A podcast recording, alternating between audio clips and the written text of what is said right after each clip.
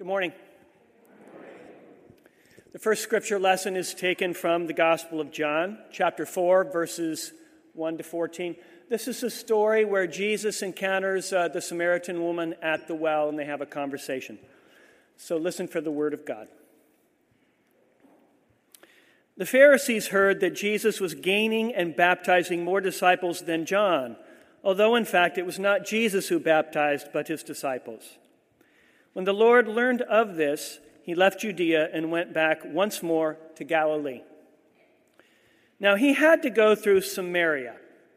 So he came to a town in Samaria called Sychar, near this plot of ground Jacob had given to his son Joseph. Jacob's well was there, and Jesus, tired as he was from the journey, sat down by the well. It was about the sixth hour. When a Samaritan woman came to draw water, Jesus said to her, Will you give me a drink? His disciples had gone into the town to buy food. The Samaritan woman said to him, You are a Jew, and I am a Samaritan. I am a Samaritan woman. How can you ask me for a drink? For Jews do not associate with Samaritans. Jesus answered her, If you knew the gift of God and who it is that asks you for a drink, you would have asked him, and he would have given you living water. Sir, the woman said, you have nothing to draw with, and the well is deep. Where can you get this living water? Are you greater than our father Jacob, who gave us the well and drank from it himself, as did also his sons and his flocks and herds? Jesus answered, Everyone who drinks this water will be thirsty again. But whoever drinks the water I give him will never thirst. Indeed, the water I give him will become in him a spring of water welling up into eternal life. The second text is also from the Gospel of John. It's from chapter 14, verses 1 to 10. And here Jesus is talking to his disciples this is at the end of his ministry before he heads into Jerusalem. Do not let your hearts be troubled. Trust in God. Trust also in me. In my Father's house there are many rooms. If it were not so, I would have told you. I'm going there to prepare a place for you. And if I go and prepare a place for you, I will come back and take you to be with me that you may be where I am also. You know the way to the place where I'm going. Thomas said to him, Lord, we don't know the way where you are going, so how can we know the way? Jesus answered, I am the way, and the truth, and the life. No one comes to the Father except through me. If you really knew me, you would know my Father as well. From now on, you do know him, and you have seen him. Philip said, Lord, show us the Father, and that will be enough for us. Jesus answered, Don't you know me, Philip, even after I have been among you such a long time? Anyone who has seen me has seen the Father. How can you say, Show us the Father? Don't you believe that I am in the Father and that the Father is in me? The words that I say to you are not just my own, rather, it is the Father living in me who is doing his work. The words of the Lord. Please join me in prayer. Gracious and holy God, you who created the heavens and the earth and all things through nothing but your own word you who give light and life to all of us, the living. Send your Holy Spirit amongst us, that she, must, she may guide us in all wisdom and show us the truth found in these scriptures. For we pray it in Jesus' name. Amen. I grew up an atheist, but that doesn't mean that I, did, that I grew up without church. My family uh, was part of the United Church of Christ of Cedar Hills, just outside of Portland, Oregon. I converted, though, to the Christian faith through a youth organization called Young Life, and then began going to a youth group at Valley Presbyterian Church. Within weeks of joining that youth group, I met a man, one of the youth directors, who changed my life. He showed me what it looked like to have Jesus live inside of you and the joy that that brings. He showed me what it means to be a Christian. His name was Ben Clanton, and he was an intern here at Trinity Pres in the early 1980s. And his medallion is out on your patio. Ben showed me the life that Jesus brought, and it was life overflowing. If any of you knew him, he was an exuberant man that life bubbled out of. Like with the Samaritan woman at the well, Jesus had something to offer me and those around me life. Ben and the other leaders at Valley and the leaders at Young Life talked constantly about Jesus. But they did not talk about other world religions. When I was a sophomore in college, I went on an abroad program with a professor of sociology and religion and 20 other students to nine different countries in Southeast and South Asia. We studied the relationship between religion and culture in each one of those countries. After we had been to Fiji and Indonesia and Sri Lanka and Thailand, we spent a month in India. And I remember that I found myself having a strange feeling by that time when I was in India and I cupped my hands metaphorically and thought, what am I holding in my hands? What is this treasure that I found at 15, this religion, this, this Jesus? What am I holding, and what, uh, what am I holding when I am surrounded by, at that time, were 560 million Hindus? Who is this Jesus, and what does he mean? Now, I repeated that experience when I spent a month in Sri Lanka at a Buddhist monastery in a country surrounded by 12 million Buddhists. I had been taught by Ben and by my Presbyterian pastors that Jesus had life, that he was the way to abundant life. Was he the only way? How could that be when I was surrounded by hundreds of millions of people who had never heard of him. People who practiced other ways toward the ultimate principle, whatever that may be. I came home from the trip. Ben couldn't help me with my questioning, and neither could my Presbyterian pastors. There are two simple ways to solve this question of whether Jesus is the only way or not. The first way is straightforward, and it's the way of 2,000 years worth of Christian tradition. Jesus is the only way to God. The other ways are false. They're dead ends, while Jesus is a portal and a road that leads to life abundant. Certainly, that sounds like what Jesus is saying to the Samaritan woman at the well. Jesus is the one who offers her a spring of water that, if she drinks of it, she will never be thirsty again. He is also the one who tells his lost and confused disciples, I am the way. I am the truth itself. I am life itself. I can take you to God the, the Father, and only I can. Now, the second way is also straightforward. It wonders not just about the 2,000 years worth of Christian tradition, but also about the 5,000 years worth of Hindu tradition and the 2,400 years worth of Buddhist tradition. It wonders about the 560 million Hindus in India and the 12 million Buddhists in Sri Lanka. What do they have? What do they find when they go looking for God the Father with all their open hearts? The second way believes we all earnestly seek God and we all have access to God. There is one peak of the mountain that we all climb, but there are many roads up it, not just one way. In light of this belief, the Gospel of John is just either wrong or worse It is offensive, exclusivistic, intolerant, and it should be put aside. The problem I found with the second way was the same problem I found when I cut my hands in India.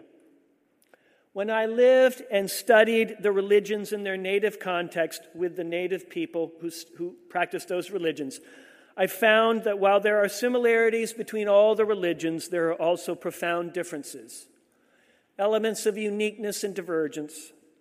They aren't all the same, or at least I discovered. I'm not even sure they're all climbing the same mountain. There is another way forward, a third way, one which, unlike the other two, is not simple. Not as simple as saying Jesus is the only way or all the roads are the same. This third way, surprisingly, is a solution to the question that is found in the Gospel of John. The very gospel that many find offensive and thus put aside as lacking in wisdom and in generosity. It turns out the Gospel of John has a wisdom and a generosity that is startling. But as often happens, the truth of the gospel can only be seen when the gospel is seen in its historical context. Read it out of context, and John will be misunderstood, and so will the Jesus in that book. But when it's read in the context, then the light opens up. When Jesus says in John 14, as we read, I am the way, the truth, and the life this statement is said as part of an in house conversation. It is not Jesus or John the disciple speaking to Hindus or Buddhists. It's not even Christians talking to Jews. Instead, it's Jews speaking to other Jews about the way forward after a cataclysm had destroyed their faith. In 70 CE, the Romans, who had sieged Jerusalem for four years, conquered it and destroyed every single bit of it. They lit it on fire, they tore every stone apart, and nothing was left but rubble. And then they took the Jews and kicked them out of the Holy Land. In this context, they had destroyed not only the city and the Temple Mount, but also the temple itself, the temple with God who dwelt in it. So the author of John is writing as a Jewish Christian to other Jews in a city called Alexandria, which is uh, at the time it's at the, uh, the mouth of the Nile where it meets the Mediterranean. And it was one of the two most uh, intellectual cosmopolitan centers uh, in the Mediterranean. It was also a center of Jewish thought and life. So the temple in Jerusalem where the Jewish sacrifices and the Jewish cult had been the center of the Jewish life and faith, had been destroyed. And with it, the Holy of Holies, which was inside the temple, which the Jews believed was the center of the world. It was the place where heaven and earth met, and the God of heaven and all things descended and dwelt on earth in this spot. This is where God the Mother Father comes down and dwells with God's people. If you were ill, it was the place that you went to find healing. If you were confused or lost, it was the place you went to find direction. But after 70 CE and what the Romans did, where were the Jews to go now that there was no temple, no center of the earth, no place where God dwelled? The Jews of the Mediterranean, including Alexandria, were debating what's the way forward. And one group of Jewish leaders advocating putting the idea of the temple aside, and they argued for highlighting those elements of the Jewish law and practice which kept the Jews distinct from the Gentile neighbors. They were some of the Pharisees and Jewish learned leaders, the rabbis, and this branch became Rabbinic Judaism, which is the kind we know today. There was a second group of Jews, however, who argued that the temple was not gone, it had simply been moved. God had moved it out of a stone building and into a temple of flesh and blood, of emotions and hands and feet. A person, a human being, Jesus from Nazareth. As the Gospel of John says over and over, Jesus himself was the new temple. And in his ministry in the gospel, going back and forth between Jerusalem and Galilee, what was Jesus offering? Why was John saying that Jesus was the way, the truth, the life, the drink of living water which would quench you always, the bread that satisfies? Why him? It was not because he was the height of revelation, nor because he was the Son of God. Though he was both, John makes that clear. Rather, for John, it was for two other reasons that John says Jesus is the one who gets us to the abundant life the incarnation and the restoration in him of life to its original purpose. As the prologue of John makes clear, Jesus is the eternal Logos, the Word made flesh. Jesus is Sophia, the eternal wisdom of God, made flesh. He is the light which illumined the first day of creation, but now in human form with hands and feet. It is an offensive idea, and all the religions, Christianity included, run from it because it is certainly scandalous. The Word became flesh and made his dwelling among us full of grace and truth, John says in 114. How can the creator of all things become one of the creatures? How can that lofty idea of the Logos, of wisdom, which is spread everywhere, become one thing in time and space? And from Nazareth, which for the Jews and the Romans was actually nowhere. The Logos that made the world still dwelt with humans in this world, but now not in a building, but in flesh and blood, a person. And so the Jewish Christians in Alexandria pleaded to their Jewish brethren we still have access to God through a temple. The temple is a person. Now, along with the incarnation, John also argues for restoration. The good news is not only that God dwells with us, Emmanuel, it is also that this God has overturned the forces of sin and death and destruction and return the world to its originally intended beauty and wholeness. And again, God did not do it in a building, but in a person. In this person in whom wisdom resides, in whom the life that gave birth to all living things in the beginning also resides. It is why he offers a Samaritan woman living water and tells his disciples that the life and joy that he has he wants to give to them.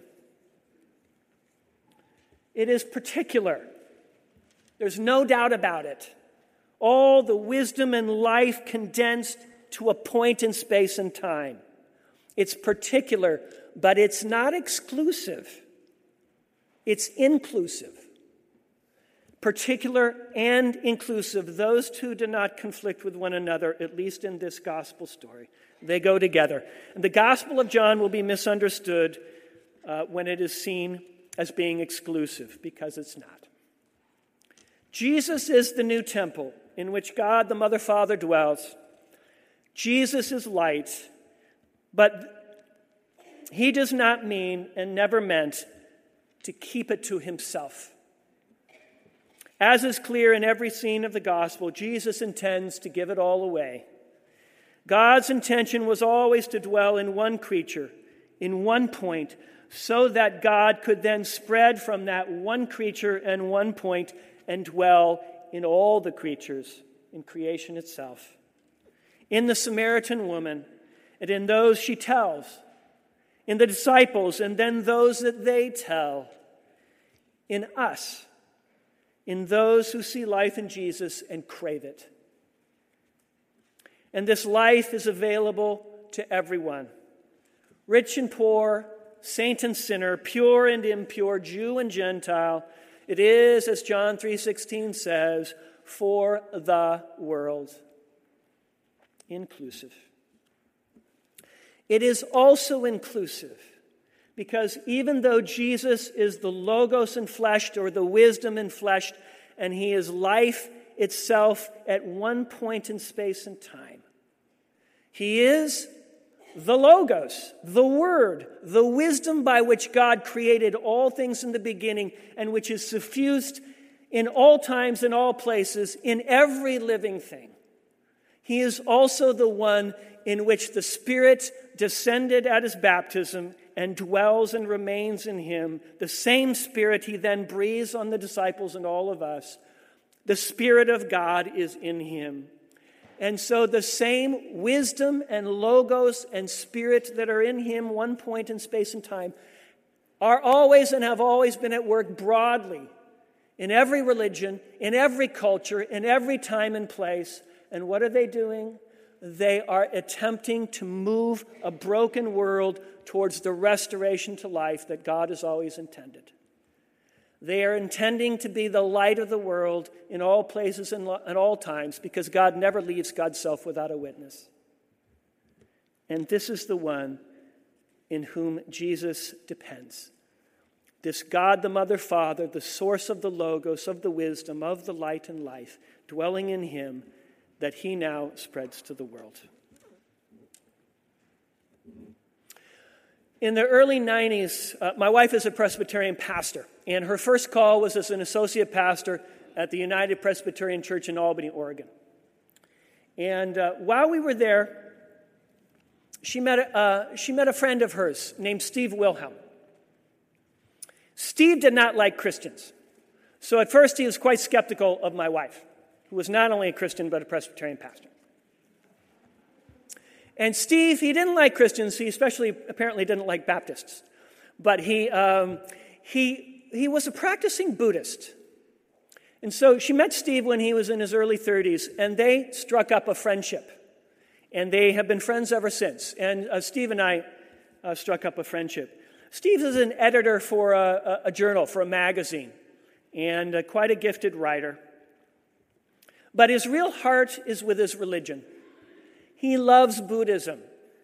And um, so, all through these decades, he has taken time to attempt to understand his Buddhist faith, to practice it. He has taken sometimes six months at a time, he has saved up his vacation to go on a meditation retreat and uh, try and get closer to uh, what he considers uh, the truth and the way. What I have found is that when he and I get together, we do talk about our faith. We talk about what we have found, things that we can't figure out, the difficulties of life, and how we hunger for wholeness. And through the years, Steve himself, he's picked up the Bible, he read the thing from Genesis to Revelation. He asks questions about Jesus. Um, he's curious about these. Similarly, he's given me suggestions on uh, books on Buddhism. I've read them, I ask him questions. And what I found is that I'm a better Christian because I spend time and know Steve Wilhelm. And he said he's a better Buddhist. And that is what I mean when I say that with John, I can grasp this Jesus with everything in me because he has life for me. And I'm drinking that life and I want to spread it out. And at the same time, when I talk to Steve, I keep my ears open because that logos, that wisdom, that life and light has always been at work broadly in and through every religion, every culture, trying to bring the gospel to life, trying to bring the truth. And I listen to him for what he teaches me on mindfulness and patience and compassion and gentleness. And he listens to me tell this remarkable story about how all that compassion and gentleness became flesh 2,000 years ago. And that's the good news that Jesus offers us. So grab onto him and drink him in like the living water he, he offers the Samaritan woman and to us. And when he says, I know the way to God the Mother Father, I know the way to life. Follow him with all your heart and be glad and share that news with others. But listen too, because they may have truths, they may have light, they may have God in a way that we have yet to hear. Amen.